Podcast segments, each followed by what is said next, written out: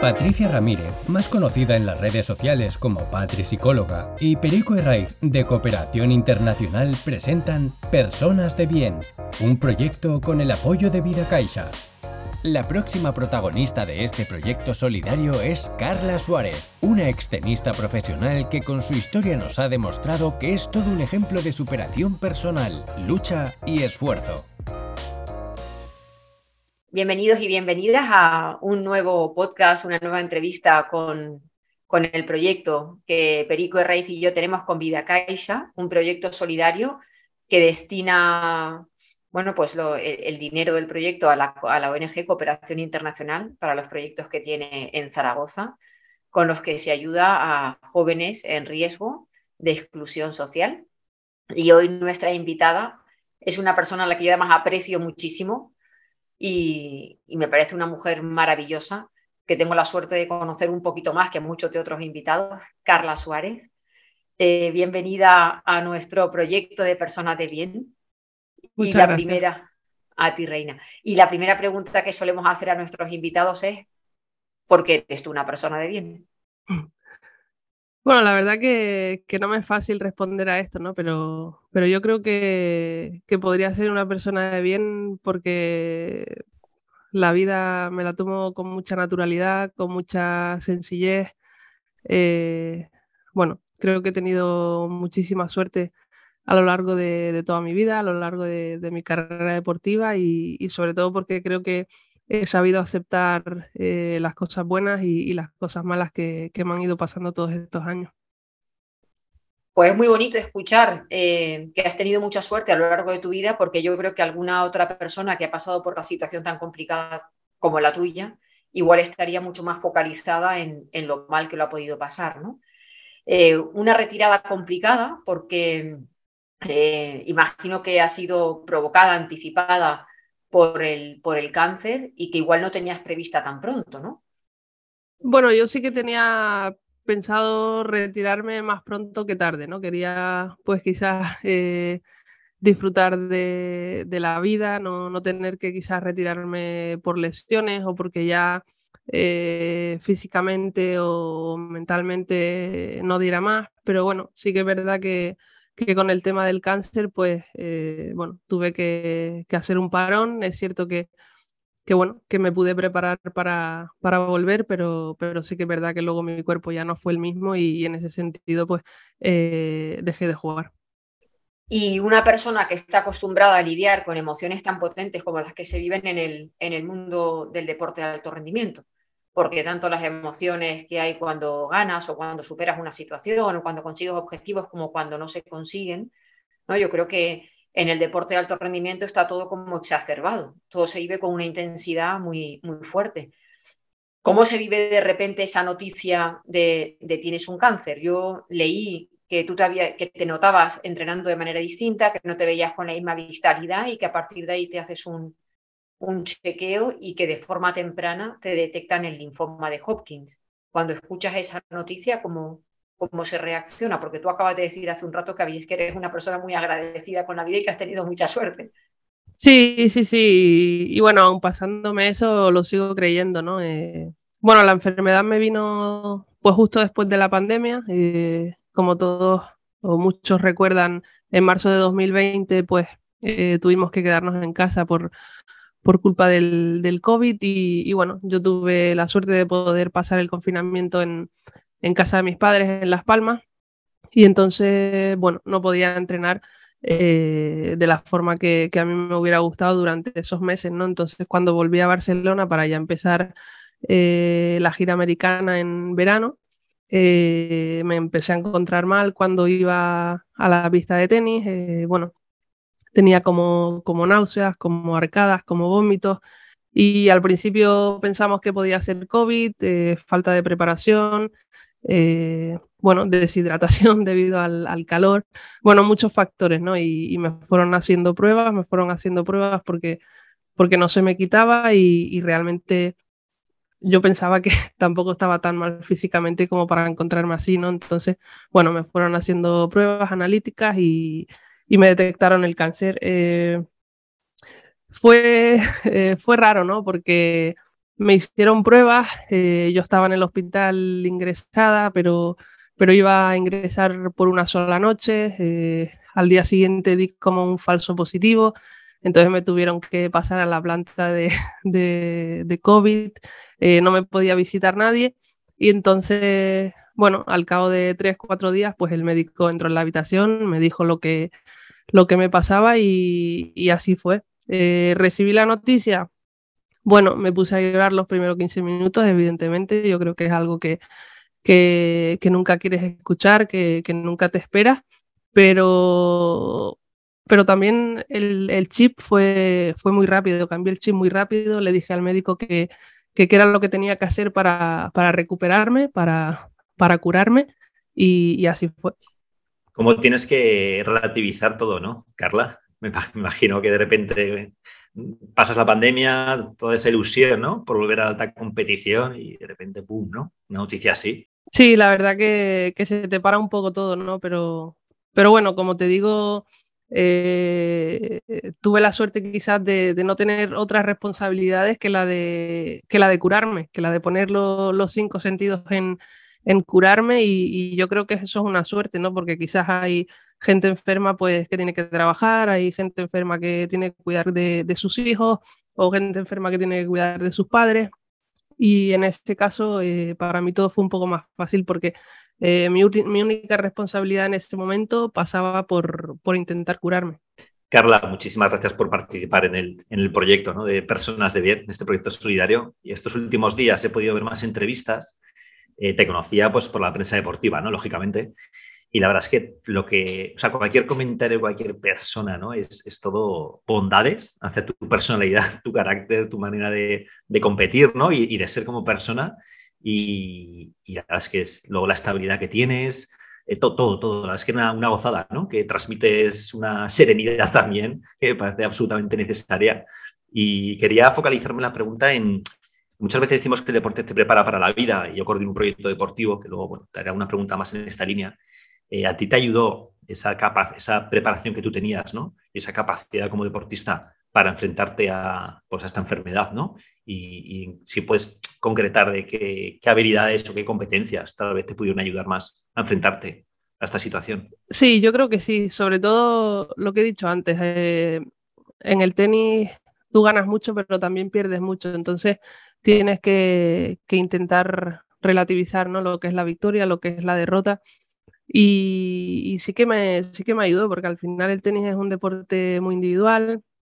Eh, estás sola en la pista, intentas tomar tus propias decisiones, eh, intentas eh, salir de situaciones complicadas tú sola y, yo creo que en ese sentido sí que me ayudó. Es cierto que, que la enfermedad, eh, evidentemente, no estaba yo sola porque, bueno, tenía un, equipo médico, tenía mi familia, tenía mis amigos, evidentemente, pero sí que es verdad que, que bueno, que el dolor físico solo lo notas tú y, el tenis también pues me ayudó a sufrir, me ayudó a, a querer mejorar, me ayudó a, a bueno, aún teniendo dolor, eh, poder competir o poder entrenar. Y, y yo creo que, que, eso fue muy importante. Y en cuanto a carácter, eh, ¿cómo piensas que tendríamos que, los que tenemos tal vez una responsabilidad ¿no? con, con chicos jóvenes, con menores de edad, eh, cómo tendríamos que enfrentarnos a, pues a, a, prepararles a ellos ¿no? para la práctica deportiva? No hablo de a nivel profesional, ¿no? sino a Mateo, pero para que tengan un carácter, forjar un carácter, pues eso, como el que tú, de equilibrado, de fuerte, de sereno, ¿no? Para poder luego enfrentarte a las adversidades que, que seguro que todos vamos a tener, ¿no? En mayor o menor medida. Sí, a ver, no es fácil, ¿no? Porque cada uno tiene, tiene su carácter y hay mucha gente que tiene un carácter muy, muy competitivo y, bueno, en, situaciones malas pues a veces sale ese, ese mal genio y, no es fácil controlarlo, ¿no? Pero yo siempre digo lo mismo, al final la gente joven lo que tiene que hacer es intentar divertirse, divertirse e intentar pasárselo bien. Yo creo que en el momento en que, que tú ya no disfrutas o que tú ya sufres, ahí el carácter eh, te puede perjudicar un poquito, ¿no? Yo creo que, que no es fácil tener eh, cierto equilibrio, equilibrio, pero yo creo que, que la clave está en, en, intentar encontrarlo, porque yo creo que también es más fácil el poder mejorar con ese equilibrio. Lo que tú comentas del disfrute, y estoy aquí colando otra pregunta, Perico, lo que comentas del disfrute yo lo veo importantísimo, Carla, porque yo asocio esa falta de disfrute con la competitividad y la exigencia con muchos problemas de salud mental dentro del deporte de alto rendimiento. ¿no? El momento en el que el ser competitivo y ambicioso te supera y dejas de disfrutar, al final terminas desarrollando eh, problemas de salud mental, como hemos visto en mucha, en mucha gente en el deporte individual y en el deporte de equipo. Sí, yo creo que yo creo que esa es la clave. Evidentemente que yo he podido disfrutar del deporte de élite, del deporte profesional, pero en ningún momento he dejado de disfrutar. En ningún momento he dejado de pasármelo bien. Eh, yo estuve un año eh, perdiendo nueve primeras rondas seguidas, lo que eran dos, tres meses. Durante dos, tres meses no gané ningún partido, ¿no? Pero, pero yo seguía disfrutando, de, seguía disfrutando del, del circuito, de, de, intentar mejorar, de, de revertir esa situación y, yo creo que es la clave, porque al final cuando tú no disfrutas, pues mentalmente eh, vives situaciones que, que, no te agradan, que, que, ya empiezas a sufrir y quieras o no, yo creo que los pensamientos ya no son tan, tan positivos. Bueno, y ahora, ¿cómo es el día a día? Porque tu día a día durante un montón de años eh, ha sido, pues imagino que toda esa rutina relacionada con el deporte, el entrenamiento, el cuidar el sueño, la alimentación y de repente cuando uno cierra esa carpeta por la que lleva luchando tantos años, ¿cómo cambia el día a día? ¿Cómo vuelves a coger una rutina o cómo es ahora que, que no, que, no, que no compites? Porque entrenar seguro que entrenas. Sí, bueno, un poquito. Tampoco te creas que, que, el cuerpo a día de hoy me lo pide mucho, ¿no? Pero, pero yo pero voy haciendo cositas porque también eh, es sano y, beneficia a la salud. Pues mira, durante la pandemia y la enfermedad, que juntándolo un poquito todo, estuve casi un año fuera de lo que era la competición, fuera de lo, que era un poco mm, esa rutina que tenía en el día a día, ya me fui haciendo la idea, ya fui asimilando un poco lo que, lo que me iba a encontrar una vez me retirara, ¿no? Porque bueno, durante la pandemia hubieron días que yo me despertaba y no hacía nada y entonces ahí pensaba, bueno, esto es lo que te puede ocurrir cuando, cuando dejes de jugar, ¿no? Entonces, bueno, también yo lo que quería era al principio sobre todo descansar, desconectar, pasar tiempo con la familia, eh, cogerme tiempo para mí y, en ese sentido, bueno, tú ya me conoces, pero soy una, una persona muy tranquila y, y yo creo que, que esta primera etapa eh, después de haberme retirado la estoy llevando muy bien. Y de todos los triunfos de tu vida deportiva, ¿cuál recuerdas con, bueno, pues con más cariño, con más amor? ¿Cuál has disfrutado más? ¿Con cuál te quedas? Bueno, es difícil ¿eh? quedarme con uno porque, como te digo, por suerte he podido disfrutar durante muchos años, he jugado muchos torneos, pero, pero quizás de las primeras victorias en, en 2008 en, en Roland Garros, la primera vez que voy a jugar allí, para mí todo muy nuevo, prácticamente nadie me conocía.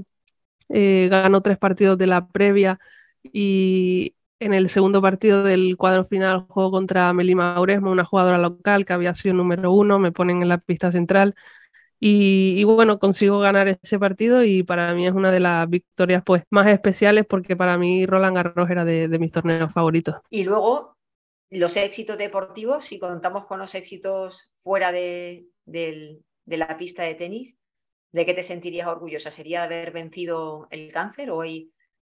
Sí, sí, yo creo que, que ese sería de lo más importante, ¿no? Porque al final tu vida depende de ello. Y bueno, no siempre depende de ti, porque al final tu cuerpo enferma, pero de la misma forma que enferma, también se cura, ¿no? No quiere decir que, bueno, cuando, cuando yo enfermo es culpa, es culpa de mi cuerpo y cuando yo me recupero es mérito mío, ¿no? Sino al final eh, no todo depende de mí. Y por, por suerte, la medicina hoy en día, pues ha avanzado muchísimo y, en ese sentido eh, tuve la suerte de curarme, pero yo creo que sí, yo creo que que fuera de mi carrera deportiva o fuera de mi vida deportiva, creo que, que eso ha sido eh, uno de los, de los mayores éxitos que he tenido. Y en, en, ese éxito, antes de que, antes de que te, te, explico, en ese, en ese éxito recuerdo que cuando tú anuncias la enfermedad empieza todo el apoyo de todos tus compañeros y compañeras e imagino que igual, me parece que Dani Rovira pasó a la misma vez por la misma enfermedad. Sí. Eh, qué importante es en ese momento la red social, ¿no? El sentirte apoyada, protegida, animada. arropada por tanta, por tanta gente que, te quiere, que, ya, que ya lo sabíamos cuando tú estabas jugando, pero cuando uno tiene este momento tan frágil y tan vulnerable, qué importante es sentir ese apoyo ahí. Sí, al principio no sabía muy bien si, si hacerlo público o no, pero se me juntaron, se me juntaron varias cosas. Una el tema deportivo y, y, otra pues el tema personal, el tema de visibilidad y yo creo que también pues con eso yo iba a ayudar a la gente, ¿no? Entonces, bueno, me decidí a hacerlo público y, la verdad es que las muestras de cariño fueron, fueron brutales. Eh, es cierto lo que tú dices, ¿no?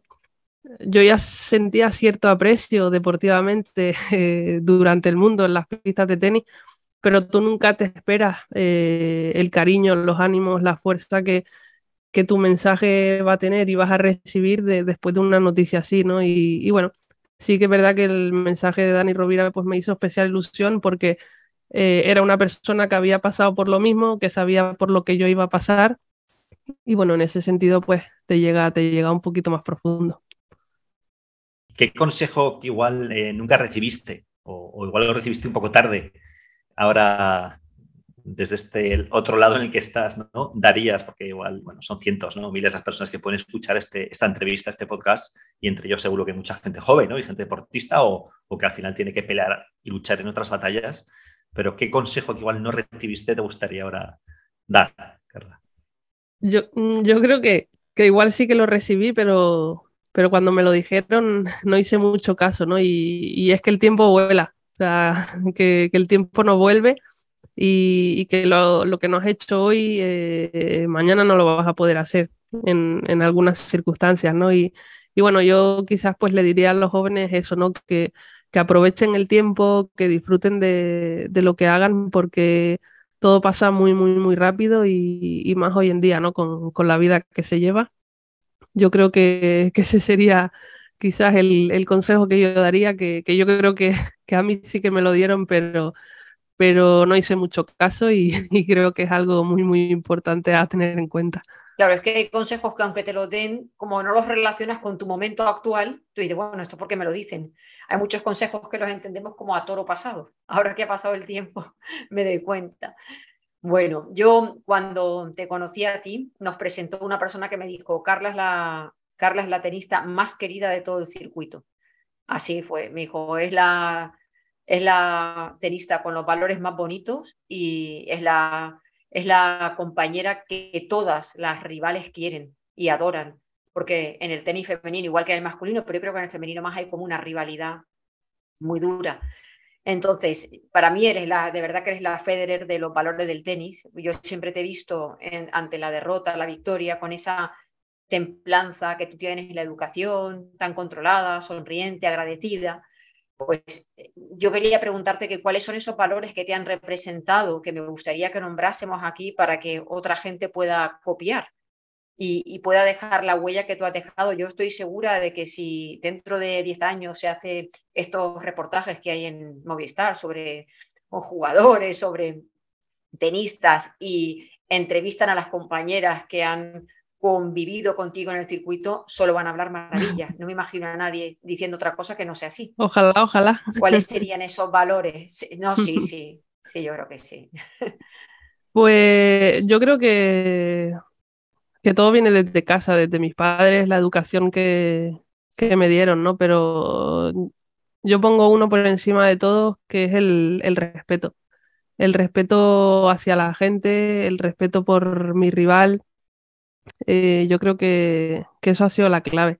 Eh, el intentar ser amable. Eh, yo consideraba que el tenis suficientemente difícil era, no solo con los partidos y, con los torneos, sino con los viajes, con el, con el circuito en general. Yo creo que es un deporte muy, muy complicado, como para encima estar peleándote o, o llevándote mal con la gente que vas a ver cada semana. Evidentemente que luego en pista vas a competir y, la gente sabe separar eso, ¿no? Pero para mí era muy difícil quizás cruzarme con alguna compañera, alguna otra jugadora y, estar incómoda a la hora de cruzarme con ella, no, estar cómoda, ¿no? Entonces, bueno, eh, intentaba siempre eh, ser respetuosa, eh, ser humilde. Yo creo que eso también también es la clave, el, saber escuchar, el, escuchar cosas que no te gustan para tener que mejorarlas. Yo creo que, que eso es clave eh, y evidentemente el, espíritu de, lucha, eh, yo creo que dar siempre el 100% es algo, es algo innegociable. Evidentemente que en algún partido de mi carrera, pues quizás no di todo lo que tenía, ¿no? Pero yo creo que, en general eh, me, dejaba, me dejaba la piel en, en, cada partido, sobre todo porque me costaba ganarlo. Eh, yo, gané muy, yo gané muy pocos partidos fáciles durante mi carrera, ¿no? Entonces, eh, ese esfuerzo, pues yo lo valoraba mucho, pero, pero bueno, yo creo que el tenis es un deporte muy bonito, es un deporte que, que tiene muchos valores bonitos y a tener en cuenta, pero, pero yo siempre destaco uno y lo vuelvo a repetir, es el, es el respeto. Yo dirijo, Carla, un proyecto deportivo, bueno, de, educativo, ¿no? Para chicos y chicas en situación vulnerable y, una de las patas del proyecto es el deporte. Entonces tenemos siete equipos de, bueno, ocho equipos de competición de fútbol sala. Y, es verdad que a veces, eh, claro, son chicos y chicas que no han recibido una educación emocional, ¿no? En sus casas, incluso más, más bien hay un déficit también de cómo resolver problemas, eh, presentes muchas veces en conflictos también en la calle, porque bueno, es un barrio donde hay bastante consumo y tráfico de droga.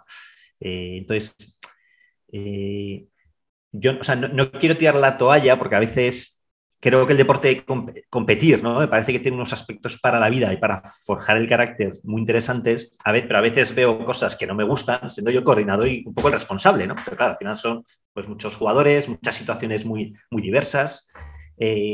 Y a veces hablando con algún profesor que, de, los chavales, ¿no? del colegio en el que estudian, etcétera, eh, lo veían como que, hay más riesgos ¿no? y tal vez cosas negativas que positivas.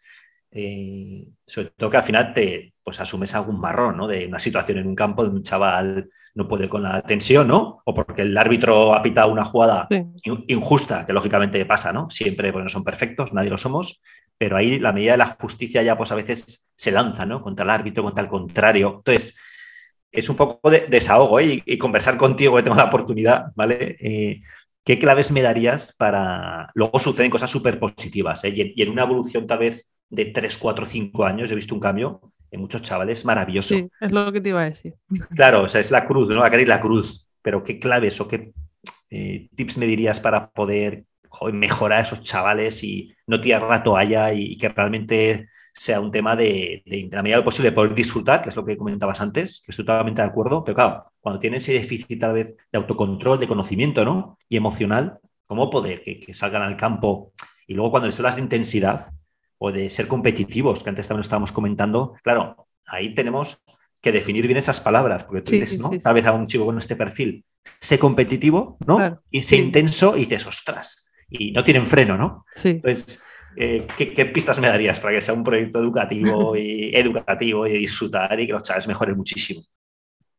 Bueno, yo sobre todo te diría que, quizás tiempo. Eh, yo creo que el tiempo es la clave, ¿no? Porque al final, como tú dices, son jóvenes que, que quizás en casa pues tienen problemas o no han podido recibir una, educación adecuada y yo creo que eso no se cambia de la noche a la mañana, ¿no? Entonces yo creo que en ese sentido, eh, si tienes tiempo, intentar, eh, bueno, jugar con ese tiempo, pero considero que es una, labor difícil porque cada niño, cada niña es de su padre y de su madre, ¿no? y todos tienen un carácter muy, muy diferentes. Eh, a lo mejor algunos eh, necesita estar un poquito más tranquilo, eh, a otros les gusta estar un poquito más activo y, no es fácil, no es fácil, pero yo creo que la clave también es la ilusión con la que ellos vayan quizás a, jugar al fútbol sala, que se lo pasen bien o, que, tengan esa ilusión de,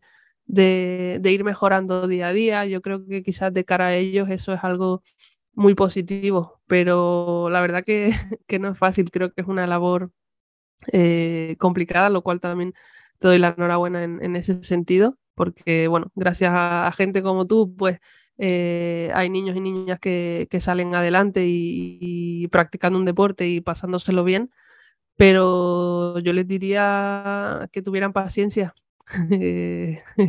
creo que es de las pocas cosas que te puedo decir. Paciencia yo, ¿no? Dices, somos el coordinador. Hola. y, no, y tú y, ellos y ellas, todas, todos, porque al final no es algo fácil, es algo que tienen que ir cambiando, asimilando, escuchando, escuchando cosas que quizás eh, no están acostumbrados y bueno, eh, no considero que sea fácil, la verdad. Te, agradezco tus palabras y fíjate, de hecho, de las dos, la última semana de sábado a sábado, eh, hubo un partido de un equipo de, que tenemos de chicas, ¿no? Equipo femenino que competía, categoría infantil. Y bueno, hubo cosas que no fueron positivas. Tuvimos que hablar con varias eh, jugadoras, pues porque estaban muy emocionadas. Cuando se habla de ilusión, tiene un exceso de ilusión, ¿no? Entonces, cuando ya está la equipación el primer día de temporada, bueno, están emocionadas, como si fuese el Día de Reyes. Me imagino. Y, y luego, de, un sábado a otro, sin embargo, el resultado fue 0-4, que dices, bueno, en fútbol sala, siendo el primer año de este equipo, ¿no? de chicas, etcétera, tampoco es especialmente abultado, ¿no? Y más o menos compitieron, pero desde el punto de vista deportivo no fue adecuado. El sábado siguiente, después de hablar con ellas, resulta que el director del, colegio donde estudia la mayoría me envió un email que había recibido de un padre del equipo contrario. Había sido una paliza brutal. O sea, había sido igual 15-0, 18-0 el partido, ¿eh? Y sin embargo, el padre daba la enhorabuena al, al colegio por la actitud que habían tenido todas las jugadoras si peleando sin venirse abajo, etcétera, etcétera, ¿no? Por el entrenador. Y dices, jo, pues, o sea, que ahí, ves un poco lo que decías tú de la, paciencia, ¿no? Que se ve en esta semana, pasa que esto hay altos y bajos, ¿no? Continuamente. Sí, no, me imagino, sí, eso nos pasa a todos, o sea, no todos somos capaces de, mantener una regularidad en, ciertas actitudes, ¿no? Entonces, bueno, eh, yo creo que, como te he dicho antes, la clave es tener paciencia y, que ellos o ellas también vayan viendo esa mejoría y, sobre todo eh, lo que les llega, lo que van escuchando, pues poco a poco asimilándolo y poniéndolo en práctica mi última pregunta, Carla, sería, me gusta mucho todo el tema de liderazgo y de transformación de personas, ¿vale? Por eso yo creo que estoy donde, pues trabajando en la ONG y en contacto con muchas personas aquí en Zaragoza, pero también en Marruecos y en India, que tenemos proyectos a los cuales estás invitada, Carla, a venir a participar, que sé que también estuviste en un campo de refugiados. En Ruanda, sí, sí, sí, en Uganda. Sí. Y, para los entrenadores, tú que habrás tenido pues, distintos perfiles, habrás visto también muchos entrenadores, ¿no? Y entrenadoras, eh, lógicamente, con todas las vueltas que has dado, los kilómetros. Eh, ¿qué características crees que tiene que tener como el entrenador, ¿no? la entrenadora ideal? O, los, por lo menos los valores que tú tal vez le das más importancia. Bueno, yo creo que de una de las claves, eh, aparte del, respeto, es la empatía. Eh, al final, yo creo que el entrenador muchas veces tiene que intentar ponerse en la piel del, del jugador, de la jugadora, y, y, que la comunicación pues sea buena, sea fluida, evidentemente que muchas veces eh, va a costar, ¿no? Pero, pero también el jugador la jugadora tiene que ser consciente que la línea, la línea muchas veces es muy fina, ¿no? De dónde exigir, dónde permitir. Eh, bueno, eh, yo creo que la confianza también entre, entre uno y otro, yo creo que es clave, el, decirse las cosas a la cara sin, sin, ningún tipo de problema, sabiendo que los dos tienen el mismo objetivo, yo creo que esa es la clave, el, ir de la mano hacia un mismo objetivo. Y a partir de ahí, pues siempre con respeto, con empatía y, y también desde el cariño. Qué bueno. Sí, tendríamos ahí empatía, cariño y confianza. Y por parte de los padres, ¿qué le decimos a los padres y a las madres para que dejen de presionar a sus niños? pues mira, yo a mí, que, dime, dime. que en el fútbol lo vemos, pero yo lo he visto en natación, lo he visto en el tenis. En el momento en que tienes un hijo o una hija que destaca, ya no por los chavales solamente del proyecto, pero como tengas a alguien que destaque, yo he visto mandarme a padres correos electrónicos porque su hijo está jugando en un equipo importante con ocho años y quiere que se concentre porque lo han puesto de portero. Tú dices, con ocho años quieres que se concentre, vamos, ¿qué, le vas a pedir dentro de tres o cuatro, no? O sea, ¿qué, ¿qué, le decimos a los padres y a las madres? Mira, esta es una pregunta que me hacen muchísimo y yo siempre digo lo mismo. Al final, evidentemente yo no soy madre, pero yo sé de la dificultad que hay en educar a un, a un hijo, ¿no? Entonces, eh, a mí me encantaría que todos los padres eh, se dedicaran a eso, ¿no? A, educar en casa, que, que, ya suficientemente difícil es como para encima también llegar al, deporte que esté practicando el niño y, ponerse a, mandar o a exigirle, ¿no? Por eso tienen unos entrenadores, por eso tienen unos profesores y yo creo que tienen que dejarle esa función a, los entrenadores, ¿no? Que, que corrijan a los niños, que le hagan ver a los niños lo que es mejor, lo que es peor, y, que los padres se dediquen únicamente a, ser padres, que yo creo que suficientemente difícil es sí, porque...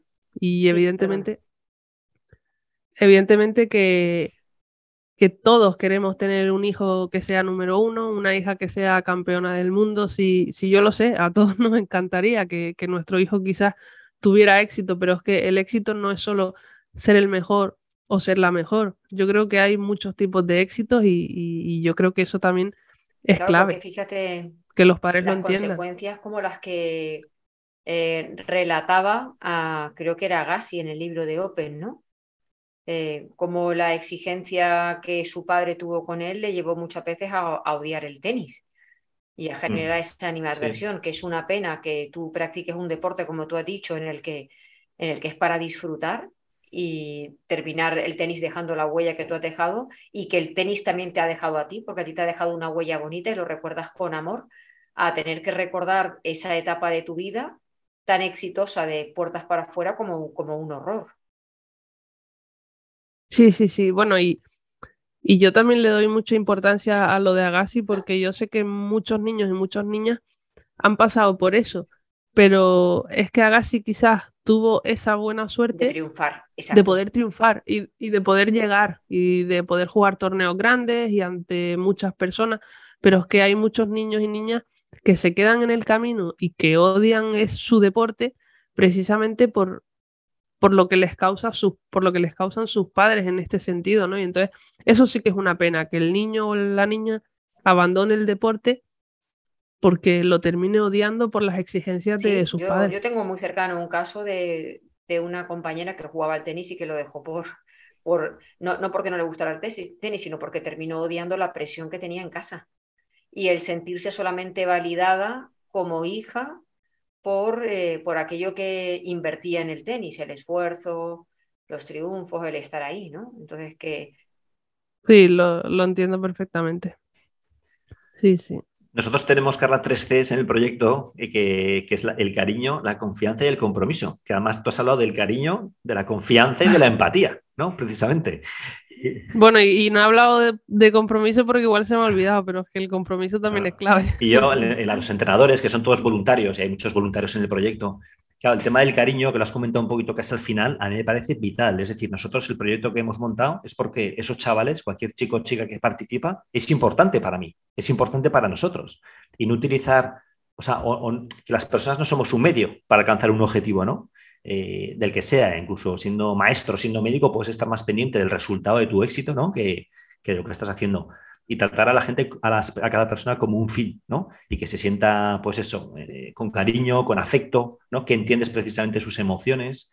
Y eso nosotros lo dices, queda bonito, pues todo el mundo lo aplaude, claro, pero luego, a la hora de la verdad, no es tan fácil el, generar, ¿sabes? Ese cariño que realmente las personas sean importantes. Cualquier tipo de persona, incluso esos chicos que igual solo te relacionas en el momento del entrenamiento, pensando en los entrenadores, ¿no? Pero nosotros dedicamos tiempo a, charlas ¿no? con ellos, con los entrenadores, para precisamente para decir, este chico tiene que ser importante para ti. Y él lo tiene que ver. ¿no? no solamente tú decirlo, sino que la otra persona realmente se sienta querida, comprendida, etc. Sí, eso es lo que te iba a decir. Yo creo que es muy importante que la otra persona se sienta querida. Es que yo creo que esa es una de, de las claves de la vida también. Yo creo que que eso es algo muy bonito y, algo muy necesario. Eh, y por eso decía lo del cariño, ¿no? Porque al final, eh, cuando tú creas un, vínculo, eh, ese vínculo suele ser cariñoso, aunque sea muy poquito tiempo, ¿no? Pero yo creo que, es algo muy importante y, que quizás se echa en falta en la sociedad hoy en día. Muy bien, pues Carla, muchísimas gracias por habernos acompañado en esta entrevista, de verdad. Yo creo que, que tiene un contenido precioso para todos aquellos que se dedican al deporte, pero para todos aquellos que simplemente se dedican a vivir y unos mensajes muy, muy esperanzadores para quien atraviesa un momento complicado o, incluso para padres, madres y entrenadores. el tener este punto de vista de alguien que ha vivido desde dentro, a ver si conseguimos apaciguar un poco a tanta, a tanta agresividad como hay fuera, con, viendo un ejemplo de, de, serenidad, que para mí la serenidad es como tan clave en la vida. Mm. Sí, es cierto un poco lo que tú dices, ¿no? Yo, yo entiendo que, que mucha gente quizás nos escuche y digan, bueno, pero es que a Carla le han ido bien las cosas, es que Carla ha tenido suerte. Bueno, puede ser verdad. Y yo entiendo que la vida muchas veces eh, es difícil, es complicada, se viven situaciones comprometidas, pero no por eso tú tienes que estar enfadada con la vida, con la gente y, no mostrar respeto, ¿no? Yo eh, creo que, que eso también es muy importante, porque hay gente o la gente con la que tú te, te cruzas en el día a día, muchos no tengan la culpa de lo que te esté pasando a ti en tu día a día. Pues muchas gracias. Qué bonito final, Carla. No se puede añadir, este tiene que ser el final, porque no se puede decir nada más, ¿no? Mejor o más bonito. Carla, muchísimas gracias. Y Patrick, te quería agradecer, te quería agradecer, Patrick, también, por, porque eres el alma desde el inicio de este proyecto de personas de bien con tantas entrevistas, tan buena gente, ¿no? Y por, y por colaborar con los proyectos, además de, la ONG de Cooperación Internacional. Gracias a Vida. Sé que, Patri, muchas gracias. Y Carla, eres maravillosa. Muchísimas gracias. Y ánimo. Nada, a ustedes. Personas de Bien es un proyecto de entrevistas a quienes por su forma de vivir, sentir, pensar y actuar pueden inspirar y transformar a otras. Queremos agradecer el apoyo de Vida Caixa, que ha hecho posible este episodio en el marco de su compromiso con un futuro sostenible.